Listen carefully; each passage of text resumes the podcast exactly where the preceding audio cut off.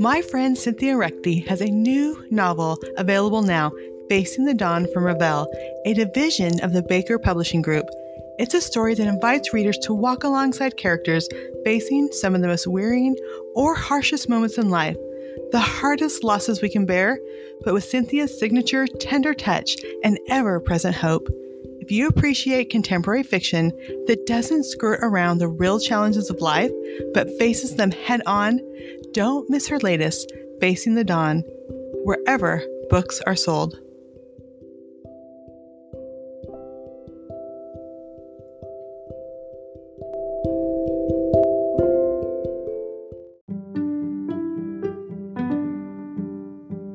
Mountain Creek mystery novelist and veteran homeschool mom Elizabeth Truiett noticed mothers and daughters reading the classic Nancy Drew series together. She searched for an accompanying unit study and not finding one, she wrote one herself. How fun is that? Sleuths and Secret is written for third to eighth graders. Discussion questions, research topics, writing prompts, and vocabulary words are covered each week. Unit 1 is to be used with the first five Nancy Drew volumes. You can find them on Amazon.com by searching Elizabeth Truiett. That's Elizabeth with a Z, and Truiett is T R U I E T T. Also, you can see the book trailer for Carolina Key on YouTube. All these links can be found at walkitoutpodcast.com. And now, let's have a chat with Sheri Rose Shepherd.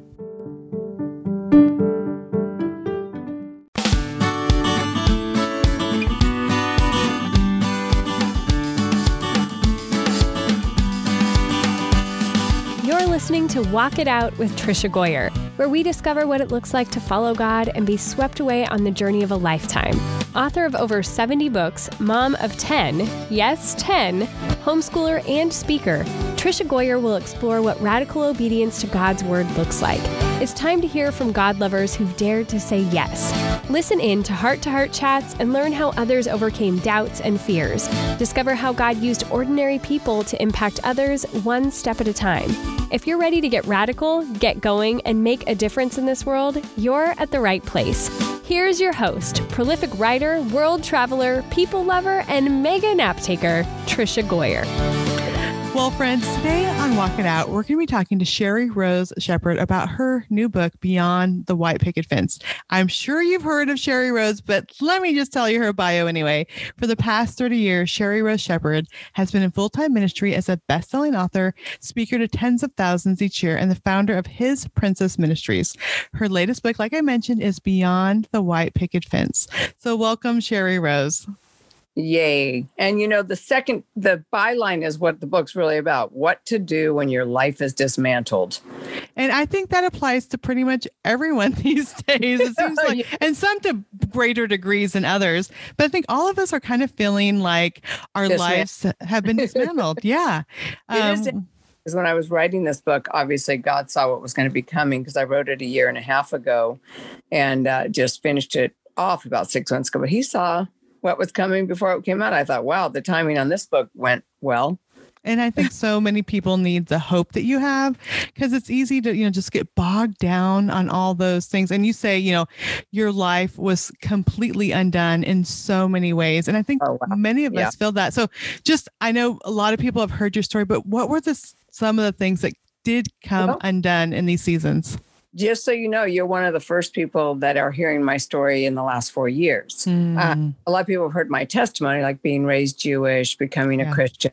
Jewish family disowned me, and 10 years later, they got saved, and I held my faith. And they know that part of my story how I was 60 pounds overweight and became Mrs. America later in life. And those kind of stories. But the story that I've walked through, I've been pretty private the last four years. I walked through a, a personal Job experience from everything down to uh, cancer tumors all over my body that look mm. like the mm. boils of Job to my marriage falling apart while I was in my darkest hour. My kids were dismantled and we were best friends. And I think it was so precious um, of God to hold on to them. They're walking strong with God, but you know, I'm their best friend. They're my best friends. I'm very close. I homeschooled them and it dismantled them to see their mama you know that sick and they i was given an eight week death sentence from a doctor five years ago um, that i had eight weeks at the most.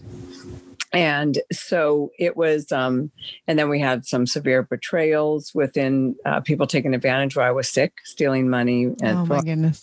and doing some other horrible things. So it was like while i was weak people that i thought were loyal and faithful that worked in our ministry were taking things. And it was really interesting to see it and i'm not going to lie there was just a time where i was like god just do take me home because I've served you for over 25 years of ministry, almost 30 years now. But, and, but at that time it was 25 years. It's been five years now. And I said, you know, I have my best selling books. I've spoke all over the world. I've left my legacy.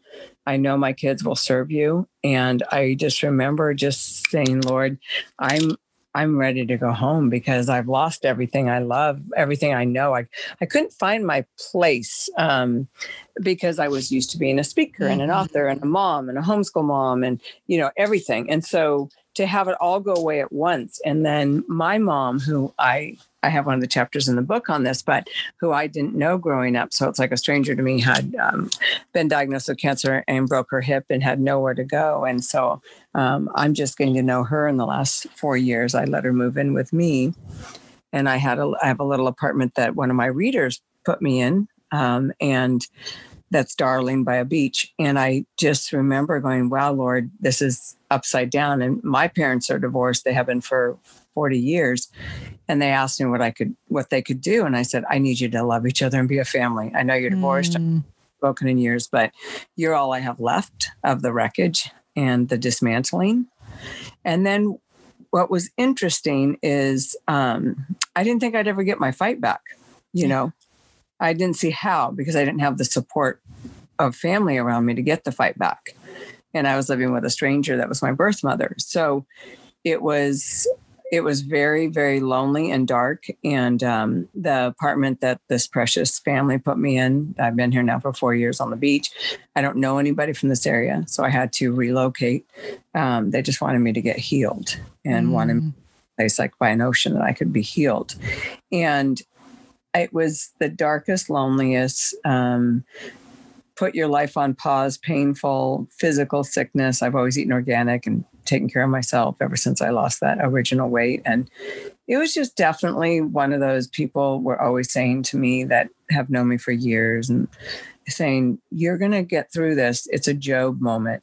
And Satan hates you. And it was right when his princess hit 1 million sold. Yeah. And then his Princess Bride hit the book of the year. And I went, Oh man, the devil hates me. And I was just getting hundreds of emails of people saying how the book had stopped suicides, had changed their life, and let them know God loves them. It was being put in human trafficking places. And then it went into 32 languages within that battle time, within that four years of hell. For myself personally, And that book came out in 32 languages. Isn't that wow. interesting?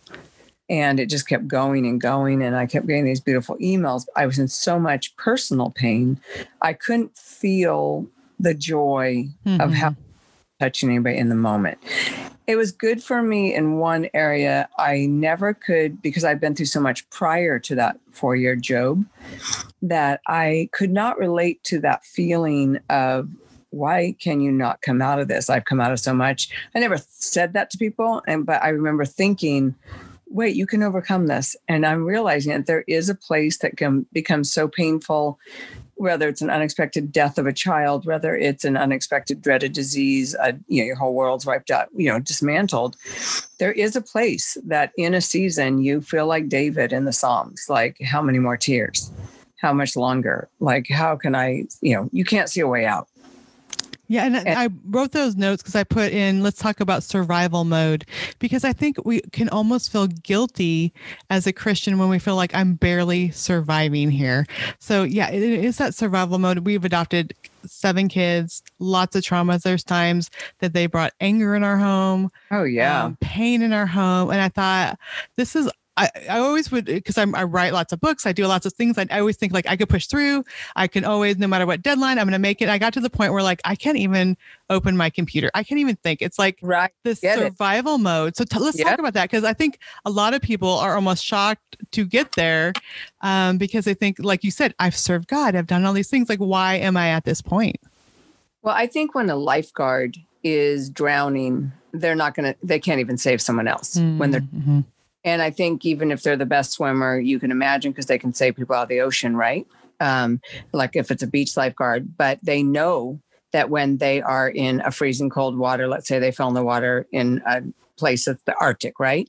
And they're you could drown, they know to float on their back in survival mode and mm-hmm. to and to not try to swim or they will drown because there's very limited energy left in their body when they're in that kind of ice cold, right? Yeah. So I think that that we can look at we need to look at survival mode as a gift.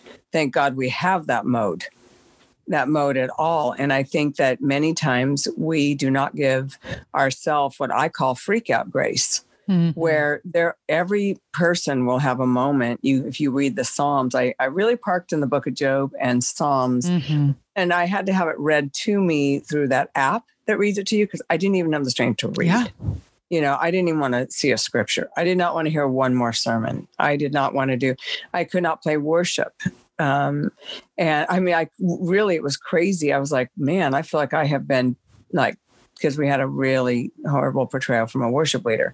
So it was just, there were so many, it, it was like, um, well, ironically for me in survival mode, I had just got done speaking at the Christian Counselors and Psychiatry Association. I was one of their keynote speakers, and they um, had paid me quite a bit and I felt led to give them back the money.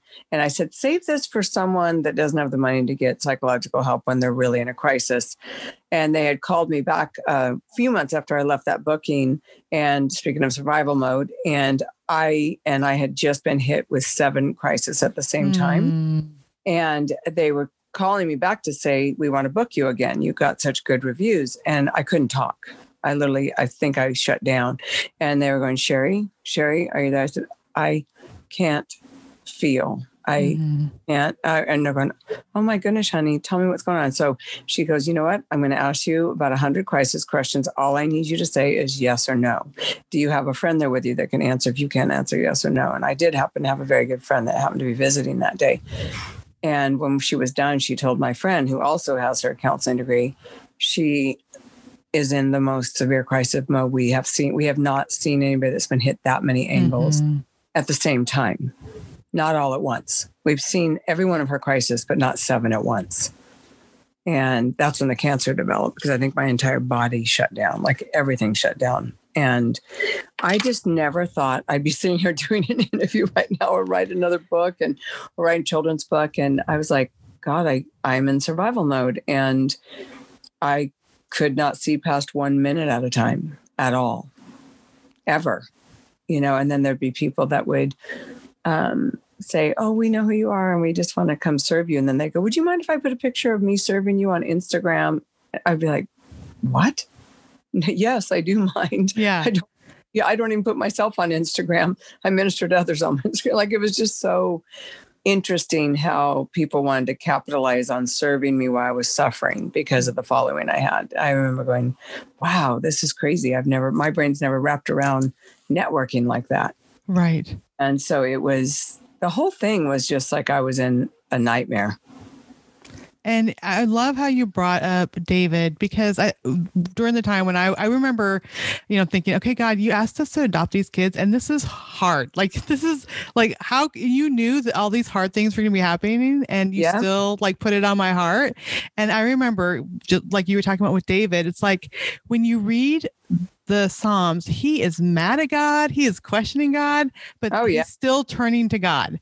And that's what I like and I think it came back to. It came back to like, just keep turning to me. Even if you're angry at the moment, just keep turning to Amen. me. Amen. And that is exactly what God showed me. And what I had to learn what um, is a lot of people are curious when you're going through a crisis. I would like to talk to anybody listening going mm-hmm. through a mm-hmm. crisis right now. Um, people will come uh, to comfort you, but they're really curious and yeah. they want what happened when this happened with your husband or with this or that. You know, they want to know. And I'm going to encourage you that are listening right now as an older, wiser woman at 60 years old that has now survived all those crises. And it's not that everything's back to what it should be, but I am stronger than I've ever been in my life and anchored in more joy and peace than I've ever known. And the wisdom I've gotten squeezed out of this survival crisis, you know, tsunami, um, has you'll see in this book. you'll see it in this book. But w- uh, what I want to say is politely say, Would you mind if I don't relive it? Mm-hmm. And make sure you say it like that. That way, they are awakened to how cruel curiosity actually is. That because such a good point. Curiosity is very different than caring because someone that cares for you, if you're listening right now and you're going through crisis, they're never going to ask you curious questions. They're going to say, What can I do? Mm-hmm. And that should be the only thing we say when we walk someone through a crisis. And secondly, I'm going to say you're going to have to block, delete, and move away from anybody that adds more to you when you're the lifeguard that's on your back trying to survive the Arctic water that could kill you in a minute.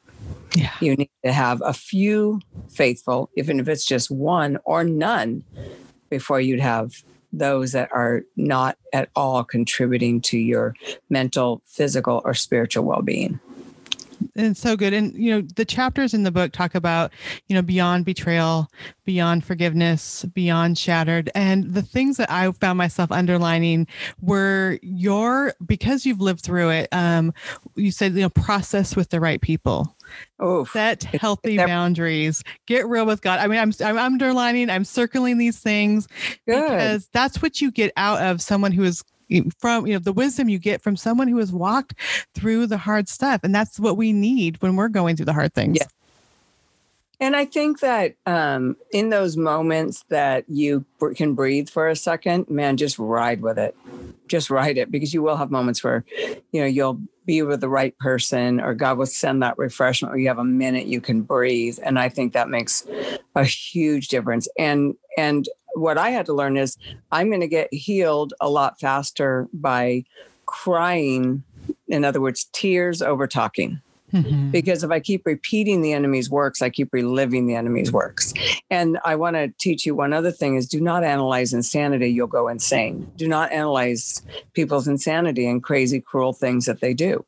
And that goes for today now, anything even around the world. Don't try to analyze why would they do that? Who did that? Who, you know, how evil that is. Don't put your energy there ask God for a higher perspective. With this book, it, I'm going to say um, it was the most fun book I ever wrote, ironically. And the reason why is I decided, to, if I don't know if you noticed this, honey, but I decided to make every chapter like you're reading a movie script. Did you notice? Oh, let me. I didn't, but now that you're yeah. saying it, you know, yeah. they were really engaging stories, right? And they they were very engaging stories. Yeah. Yes. And my even my kids who aren't, you know, they I'm mom, you know, they love me as mom, but my they both were like, this is the best book you have ever written. I can't even wait to read it. And that's for your kids to say that's a big deal. And um, I was I really decided that I would take true stories of several different friends. Only three of them in here are mine, and um, and mine were very interesting stories. But yeah. but the other ones were more interesting. And I just the stories that I heard. So I asked them if I could take the basis of their stories and then be a movie writer.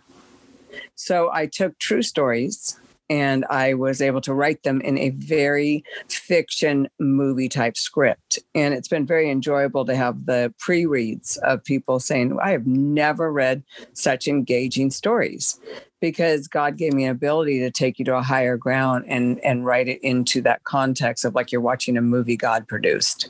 Yeah. As opposed to just this factual, here's what you walk through you know, and, and, there's a lot of humor mixed through it and a lot of God moments and a lot of cheer moments. And it was just fun because everybody's been saying, I love what it takes. It's like I'm reading seven novels. You know, they love it. And and now that you think about it, because I sat down and I usually, I mean, I always try to prepare prepare for my uh, interviews and i read half the book in one sitting which i never do that like so that is telling you right there oh, Uh, wow, if you have seven kids, that's the ultimate compliment. Yeah, I have lots I of love- kids at home, lots of kids running around, and I'm sitting there reading and reading and reading. But now that you say it, it's because it is that you read these stories, but but it's not only engaging story. This is the truth and the wisdom that comes out after it. Yes, and you know, can we share the story about the white picket fence? Because most people think the white picket fence represents the dreams that we have in America. So the question I wrote down is: You talk about the origin of the white picket fence. Please share it with us because I had oh, no idea. Yeah, that was in my notes. you know what? Here's something so wild.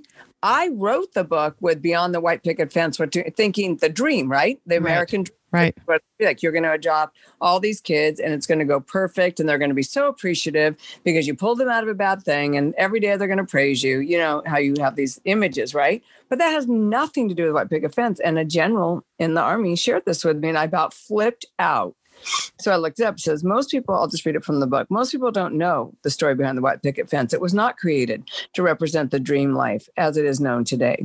On the contrary, its origin was birthed out from pain, sacrifice that contributed to the war effort in World War II.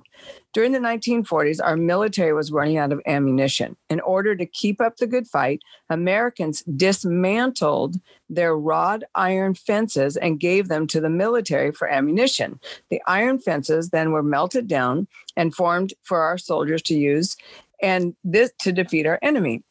Now, what's interesting about that is then they put up, once the family dismantled their iron fence, they put up a white picket fence to replace it. The white picket fence soon became known as we represent the people who would give up what was surrounded around their home to fight for the freedom of our country. Mm. Isn't it amazing what we can do when we have the right ammunition to fight for the things actually worth fighting for? And, and, and I love that. I love that so much. I did too. And I, what's fun is I didn't learn that till after the book was written. How fun is that?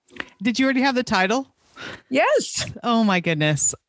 it's just because when yeah. I read that, and I, I write World War II historical novels, I did not know that. And so that was so eye opening. And it is, it's that picture of either like we think the white picket fence is you have everything together and your life is perfect. It's like, no, you're willing to sacrifice. Um, did, you're, yeah. Uh, right. Right.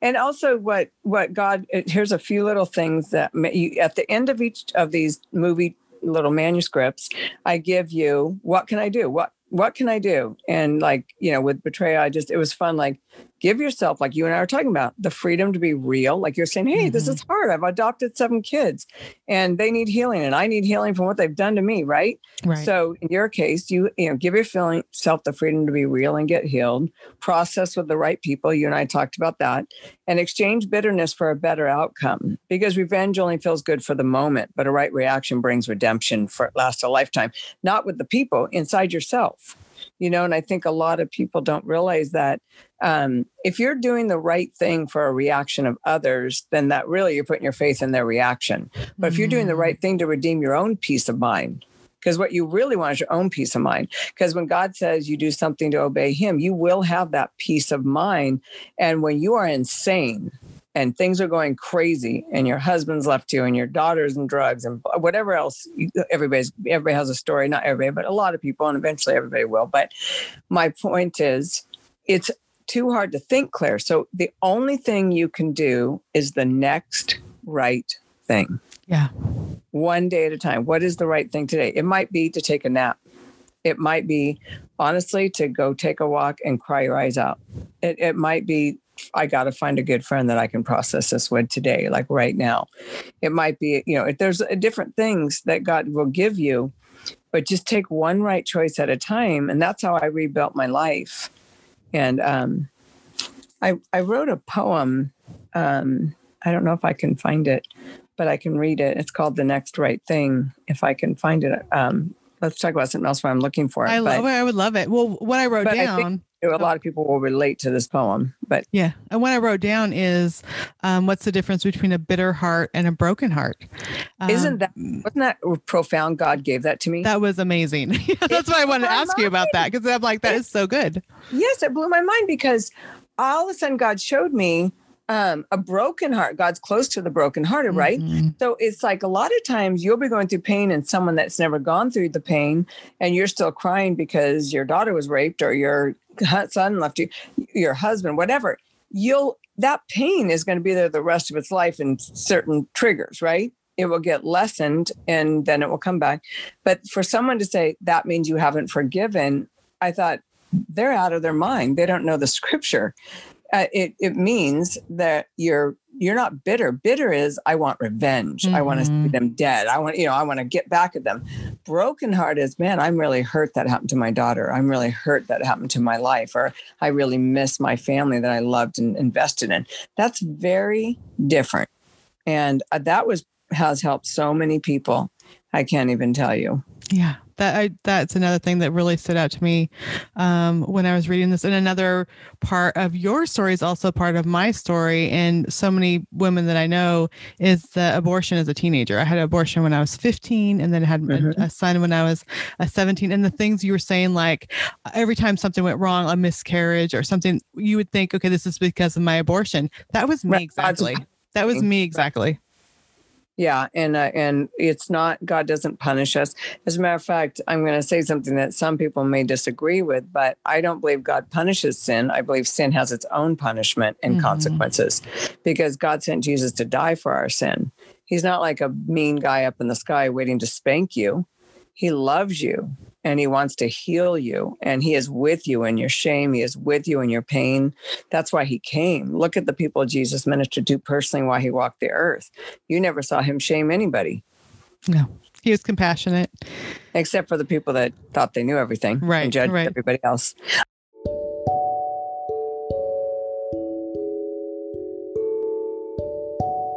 We'll get back to our conversation in just a minute. But first, no one should have to walk through crisis alone. Everyone needs a friend to help you heal and find hope again. Sheri Rose Shepherd, author of Beyond the White Picket Fence, is that friend. She knows what it's like to have your life torn apart. Beyond the White Picket Fence is a love letter that will help you gain an eternal perspective and provide you with survival skills. Whether you're going through divorce, betrayal, abandonment, job loss, or disease, there is a way to come through it to find an even better, stronger you. Pick up your copy of Beyond the White Picket Fence wherever books are sold.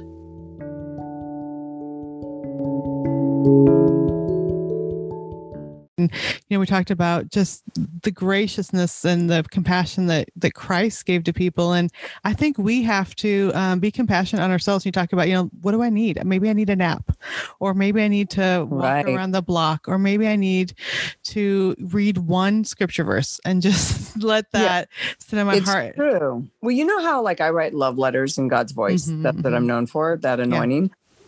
I kept hearing the Holy Spirit whisper to me during this dark season, I love you too. I'm like, why is he saying I love you too? And then I remember walking down to the beach and crying beyond what I could cry. And he showed me to bury everything that I had loved and lived for because it's never coming back mm. the way that it's dead, it's over, and he'll resurrect something different. But I remember saying, God, how do I get back to, how do I get back to just my love for you and your people? And, and God showed me, I want you to go back to just you and me before you were married, before you had children, before your whole world, before you were in ministry.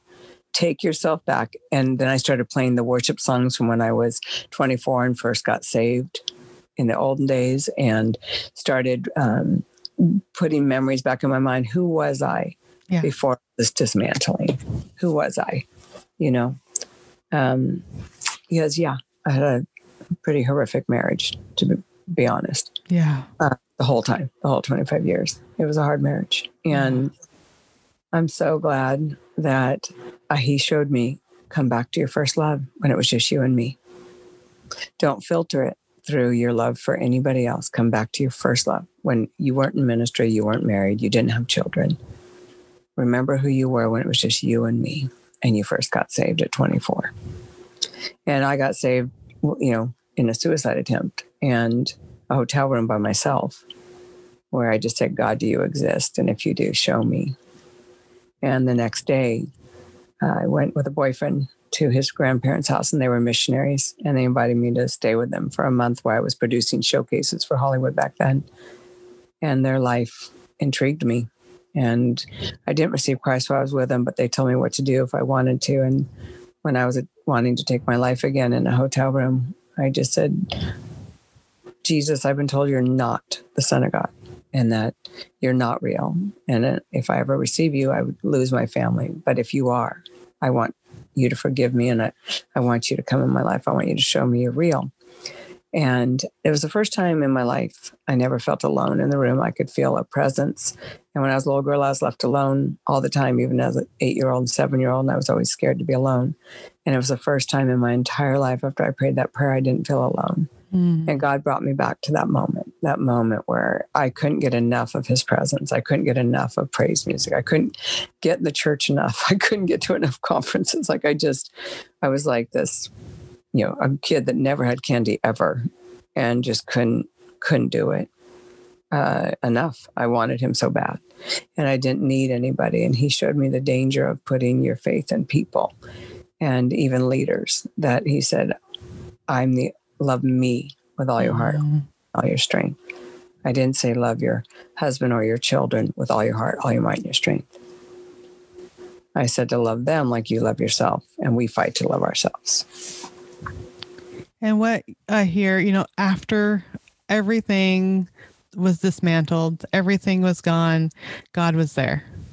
God was there, and He was bringing you back to him like yeah. that first love and i think um, we don't want to go through hard things we try to make our lives as comfortable as possible um, but hard things come unexpected hard things like no one expected this year um, right we we have no idea. Everyone's like, "Oh, I'm so glad you know 2020 is over." It's like we have no idea what is to come, but yeah. no matter what comes, God is there. Absolutely. And speaking of the world state right now, I would really encourage you to speak the word way more than the works of the enemy. Mm-hmm. I, I, could not mm-hmm. encourage you enough to not be Satan's ambassador yeah. of delivering whatever evil, foul thing that's happening in the world. Yes, be aware. Yes, pray. But you don't want to fill your atmosphere with all that fear and news and possibilities and everything because that is not being light in darkness. That is actually talking about the darkness. And the Bible does speak only what is edifying to the hearer. So pay attention who you let speak into your life. I personally don't watch the news on purpose. And I am very strong. I'm older, so I don't really care what people think as much. I'm very strong at saying, I'm so sorry. I've purified my heart and my mind so I can hear God's voice. So I'm going to ask that you would not talk to me about the devil's details. Mm-hmm. Mm, that's so um, good. You know, I don't have the we don't have the news on. We my kids don't even know half the stuff that's happening, and, and they don't need to. They don't need to. we read the missionary to. stories. We're reading the Bible. We're reading about yep. what God has done, what He's yep. you know. Yep. Yep. And put the praise music on loud and get your mind renewed and pray for our nation. Yes, pray for our leaders, pray for revival. But I want to say that I know there's some dark things, but God is doing a work in the hearts of his people, and local churches are becoming actual what they were meant to be instead of going to a box building and singing worship and giving our Sunday say hello and go to eat. We're feeding the hungry. All mm-hmm. tons of churches are.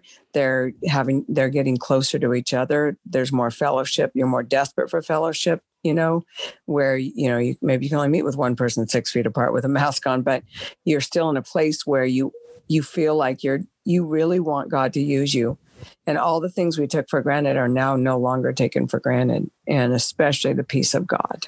Yeah, and all the idols that the clothes, the fashion, the sports right. that events, is, the well, movies. now every day. yeah, I mean all those things we don't have right. to turn to for comfort. Um, right. To you know, look a certain way, dress a certain way, go to the movies, go to the plays, do the things. The it's, whatever, it's not there. It's not there. And I think God is like, this is what you have. Are you going to stand yeah. on me, or are you going to watch everything crumble? Right. And I'm telling you, when God restored my joy, um, I said, God, how do I get my joy back? And he kept saying, Those who sow with tears mm. will reap with songs of joy. So for a season, I had to cry every time it hurt. See, I just didn't want to go down to that despair of pain, but what those who sow with tears reap with songs of joy. Yes. So I think just you know, having a grateful heart, you know, there's seasons it feels like there's you're in so much pain. It's hard to be grateful for anything. Mm-hmm. It's hard to even see a blessing, even though there, there, of course, there always is. But that's more mind over matter speaking, and that will give you a um, grateful heart. But a broken, shattered heart, those who sow with tears will reap with songs of joy. Oh, so beautiful. And I know so many people need to hear this today. And again, the book is Beyond the White Picket Fence What to Do When Your Life It's Dismantled. And Sheri Rose, I know um, I've been encouraged. Your book, like I said, I read half of it in one sitting. Wow. So many people. That really touches me because it's not even out. You know, yeah, I, mean, I don't know when you'll be airing this, but it comes out the end of February. Yeah. And pre-order it now. So whenever you probably are going to air that about it right about then. But I am just that really encourages me because the pain that that was birthed out of and to, and to know that God gave me like when I started writing and he started filling me with like these movie scripts uh, from God perspectives I was like huh, I'm finding a whole new writing like a whole new writing style. Yes. Um and because this book is so different than any book I've ever written. And and everybody that has read is like wow, this is like Nicholas Sparks stuff. Like, how are you writing? Like, I'm so engaged. I can't wait to see the next chapter. I can't stop. And that that really is fun. Like it's fun to hear. And, you know, and I'm blessed that Karen Kingsbury endorsed the cover. That was really precious. And, and I just uh, love that you that God is able sh- to show you this. Like it's like wait till you see what I have for you now. Yes, and you know, and you know what I'm saying to people. And the tumors are starting to go down since mm. I've written the book. Mm. I have about 150 of them, and they're all shrinking a bit, quite a bit, probably about 30 percent in the last wow. couple weeks. And so I feel like something is shifting, mm-hmm. you know, and and lots of and the thing I always tell people, you know, life you don't always get the life that you wanted or the life that you even should have for how obedient you've been. But you if you have an effective life and you have joy that isn't based on if you do or don't have a husband if you do or not have a child if you do or if it's not based on a person or a place or a circumstance and it's that joy that you're like wow this is actually the joy of the lord right. like real joy no one can take this from me. Or what they talk about in the Bible, the peace that passes understanding. You're like, for me to be able to breathe again and not yeah. have a knot in my belly, I literally, because I've been through so much, am so thankful just for that.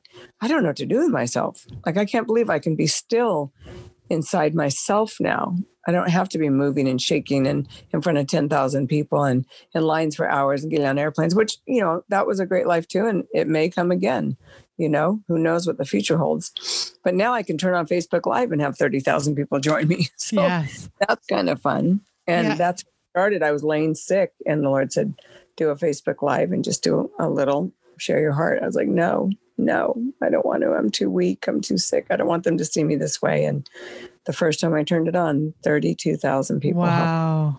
I about fell out.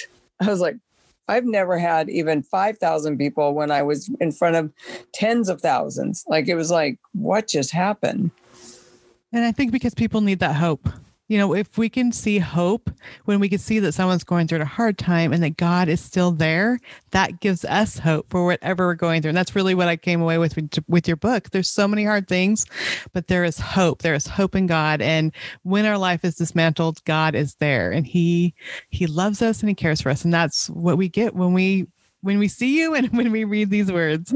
Well, thank you, love. I want to read the closing of this book. I did one that's not a story, it's an allegory of our wedding day with Jesus. Mm. And I just like to read at the very end, God just really showed me something that I'm pretty excited about. Oh, I would love it.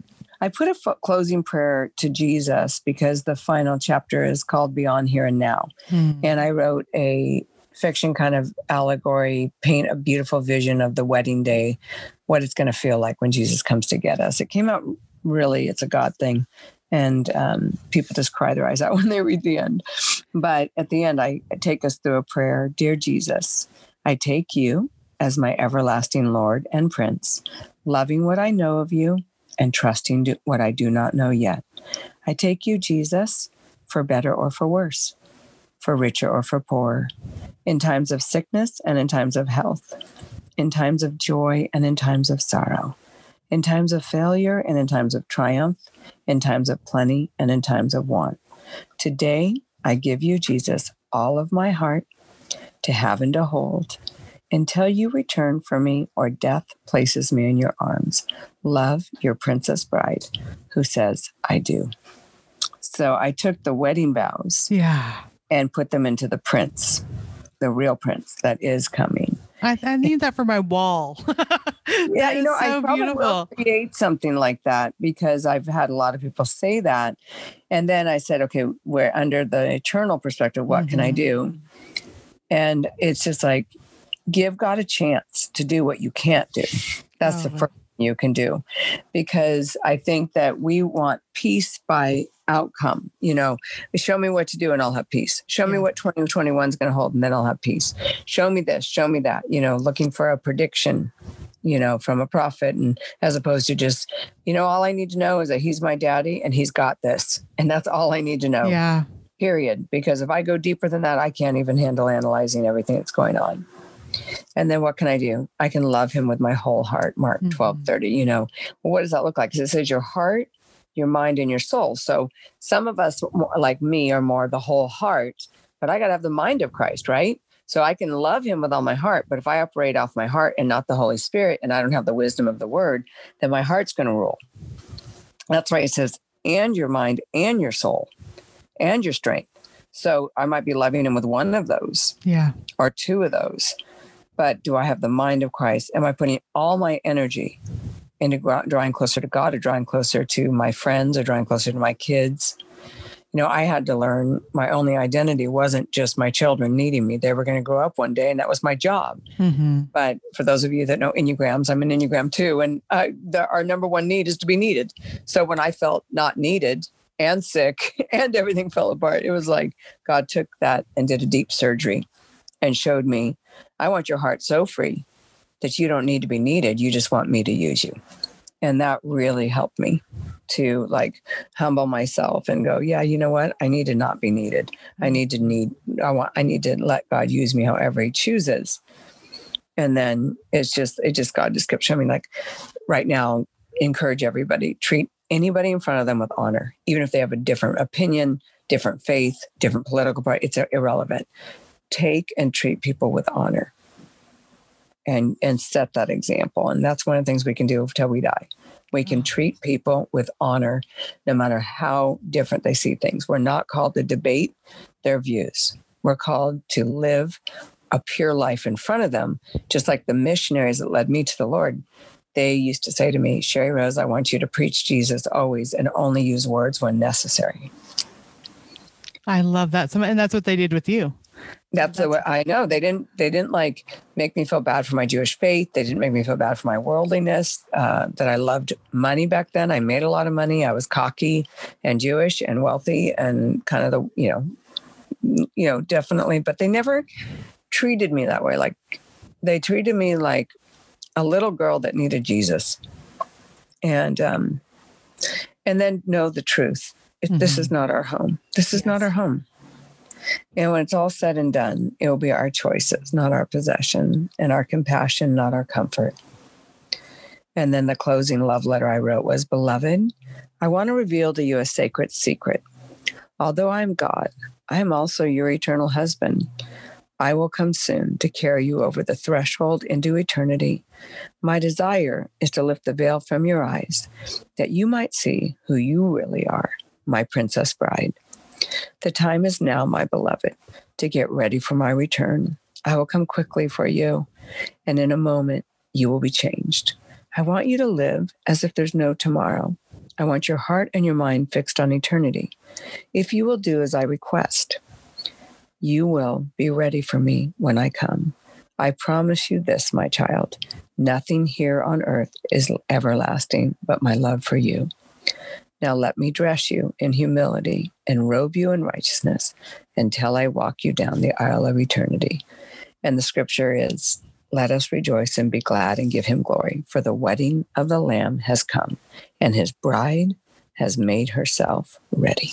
Mm, I just have goosebumps all over my arms from that. And I just love how you're using the heartaches to show people the love of God and point them to God and point them to that eternal um, communion and connection with God that we're all going to experience when we're able to give ourselves fully to Him. Yes. And I think just really keeping perspective that, yeah, and real, keep it real. Like, God, today's a really hard day. Like, yeah. I remember, you know, telling my daughter, my God once on my knees. I prayed for a daughter. You gave her to me at 40. I'm too old for this. She's too hard. I can't do this. You know, I'm like crying out to God. And she was standing behind me and I didn't know it. And at mm. four years old, mm. she put a little hand on her hip. She goes, Mommy, I can see you're having a tough time. I decided I'm going to start obeying you. I love that. I'm thinking, at first, I'm like, she just heard a very real, raw prayer. And God yeah. goes, uh huh. I let her hear it. Yeah. Oh, wow. So, well, I think so many people are going to be impacted by this book. Again, the title is Beyond the White Picket Fence What to Do When Your Life is Dismantled. And um, Sheri Rose, where can people go to find more information about the book? They can go Oh man, there's so many places. I would Google it. I don't really want to plug one source because okay, I want to make sure gets blessed. But you know, I would start with Christian books. You know, mm-hmm. a Christian bookseller. Support our local people first. Um, can I close with a tiny bit of wisdom of each chapter? Just two things for them to hold on to. Absolutely. Are you sure? Yes. Okay. Okay. I'm, I'm doing just each child. So if you're in betrayal, here's some just two little, I want to give you a little nuggets to close out with. And this is at the very end of the book, too. I, I recap. But betrayal, remember, revenge only feels good for a moment, redemption is for a lifetime. Mm. Exchange bitterness for a better outcome and do the next right thing. Beyond forgiveness, there's a difference, like we said, between a bitter heart and a broken heart. Toxic love is not God. Remember those words. Yeah. Toxic love is not God. If love makes you sick in the heart, that person is not from God. Mm. That healing boundaries, meaning in those seasons, you must set this season. You can tell certain friends, I'm taking a break. I, I I'm going to have to just. I can only take one day at a time. Beyond shattered. This is when your your world is shattered. A death of someone that you weren't expecting. Something horrible. Got to let the tears fall. Don't turn from God. Tell him when you're angry and how mad you are at him. He's fine with that but stay close to him no matter what you're feeling, which is what you just said earlier, which yeah. was very good that you said that.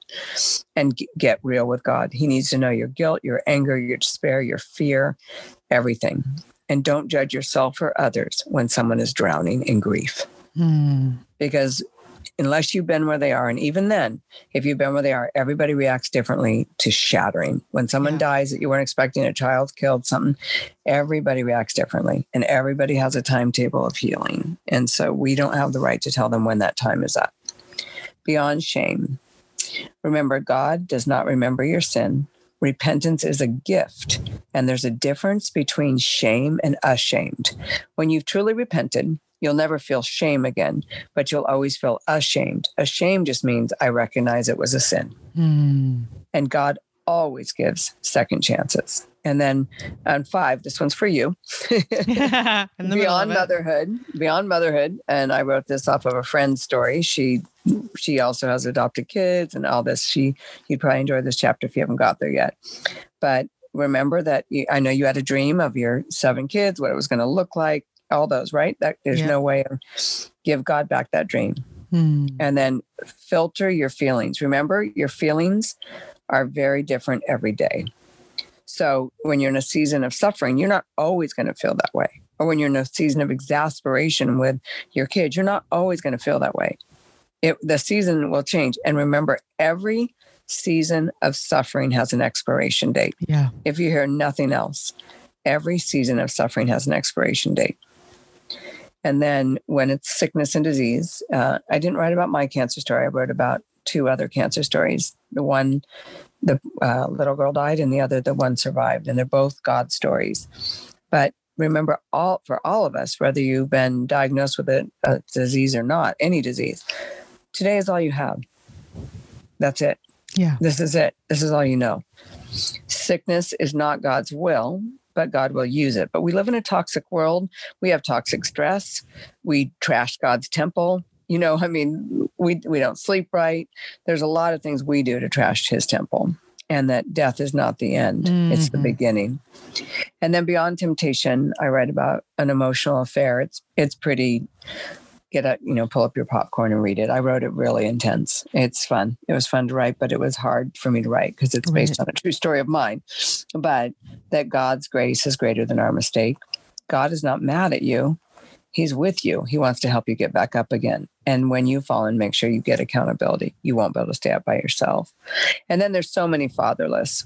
And so I you know, remember you are a daughter of the king. And remember your father's faithfulness, your heavenly father's faithfulness. And having an earthly father, which I do have a good earthly father, a great one, but there's tons that don't. And I, that's why his princess does so well. Yeah. But but the thing is, the flip side of that is you get to know God if you let yourself. If you don't judge God through your father's love, you get to know God as a father in ways that people that have a good father will not. You get to experience those special little things that you see that no one sees that God does for you if you really mm. look for mm. them. And then beyond here and now, just I can't say enough that salvation is the gift, but so is repentance. But yeah. salvation is a gift and um, an eternal perspective is the only way to live beyond here and now and to get 30,000 feet above whatever it is that you're stealing, you're dealing with. Just to say, God, pull me up to an eternal perspective on this. Instead of continually asking God to change something, ask Him to give you his perspective on it and his peace and his joy and his strength and his wisdom. Because the very thing that you're holding on so tight to that you're asking God to keep in your life could be the very thing that's killing you that he's trying to remove as a good father. So be careful not to pray in a way that you don't get to release and surrender where God instead I finally had to start saying this God reset my table however you choose. Oh wow. Reset my table I will not ask you anymore to restore what I lost. I will ask you to reset. And if it's some of those seats are taken by restoring what I lost, that's great. But if those seats are open for someone else to sit and walk in ministry with me or someone else to marry in my future, you reset that table.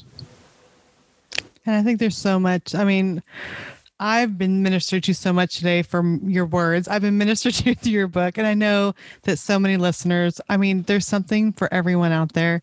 Thank you much so much, Sheri Rose, for being here, for speaking the truth, for ministering to our hearts, and from sharing from the dark places, because it's there where we can turn to the light of God. And that's what matters, turning to God's light and finding hope there.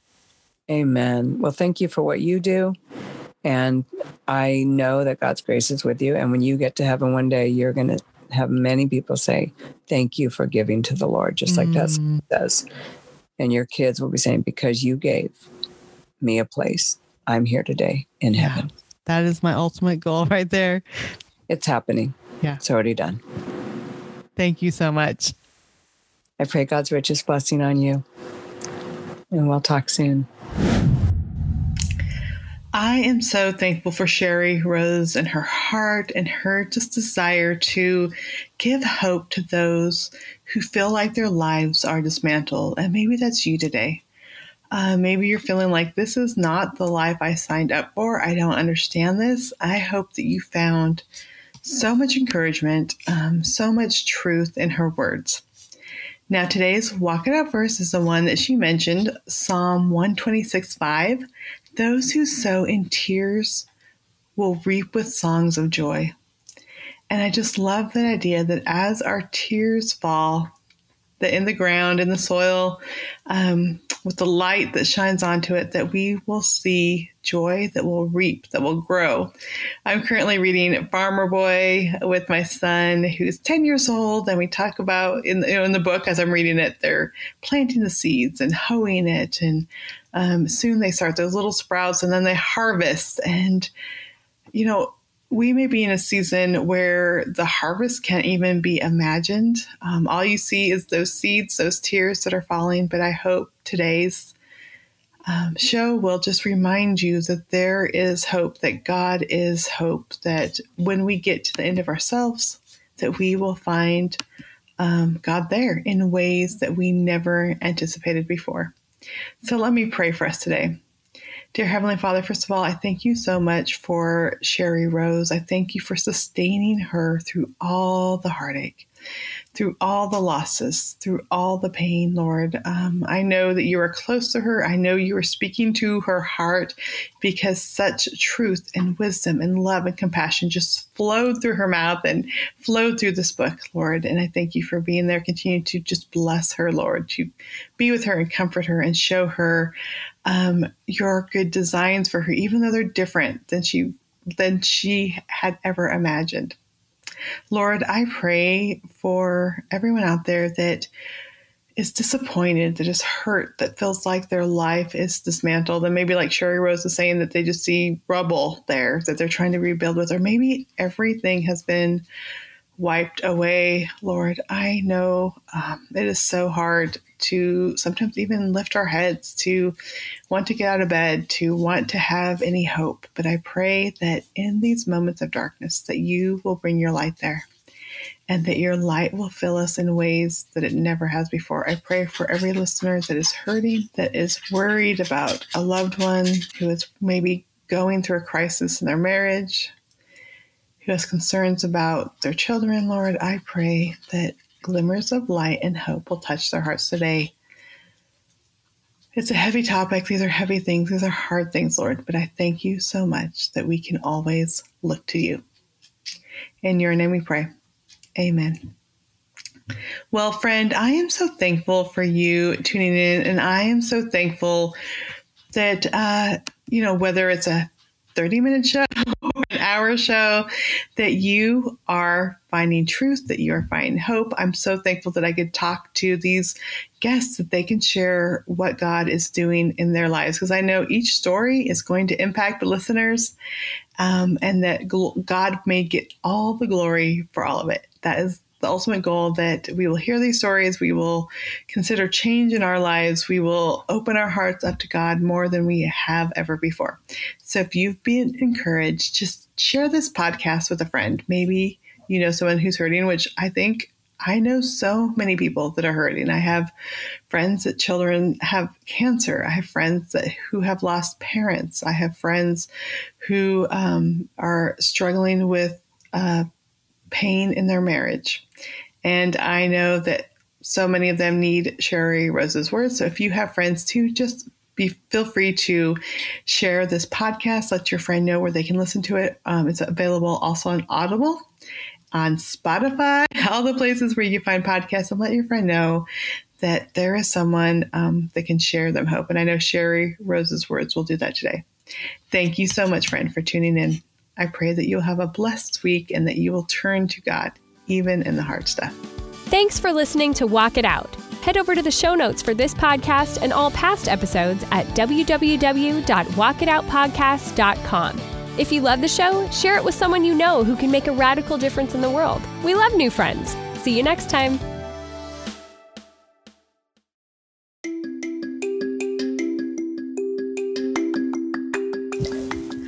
Parents, you have to hear about this exciting free resource for kids. Have you heard about the Wycliffe Bible Translators? They're an amazing organization that advances the work of the Bible translation so people from all over the world can meet and be transformed by God through His Word. Now, Wycliffe Bible Translators USA has published a brand new adventure book called Katie and Mac and the Tower of Babel. In this adventure, kids can travel with Katie, Mac, and some new friends back to biblical times. There, kids discover when languages first began. Now, Katie Katie's a missionary kid whose parents serve in Bible translation with Wycliffe. Your kids can join Katie and Mac and her pet macaw on their adventures as they learn about different languages, people, and cultures. Everything from Bible times to the world today. As they travel, Katie and Mac share about God's amazing love for them because no matter where people live or what language they speak, they all need to know that for themselves. Now you can visit wycliffe.org slash adventure to get your copy of Katie and Mac and the Tower of Babel and check out the other free downloadable activities you can do together as a family. Use the code Walk It Out. That's Walk It Out, all one word, to get 25% off your order of Kate and Mac and the Tower of Babel and other products from Wycliffe Bible Translators USA.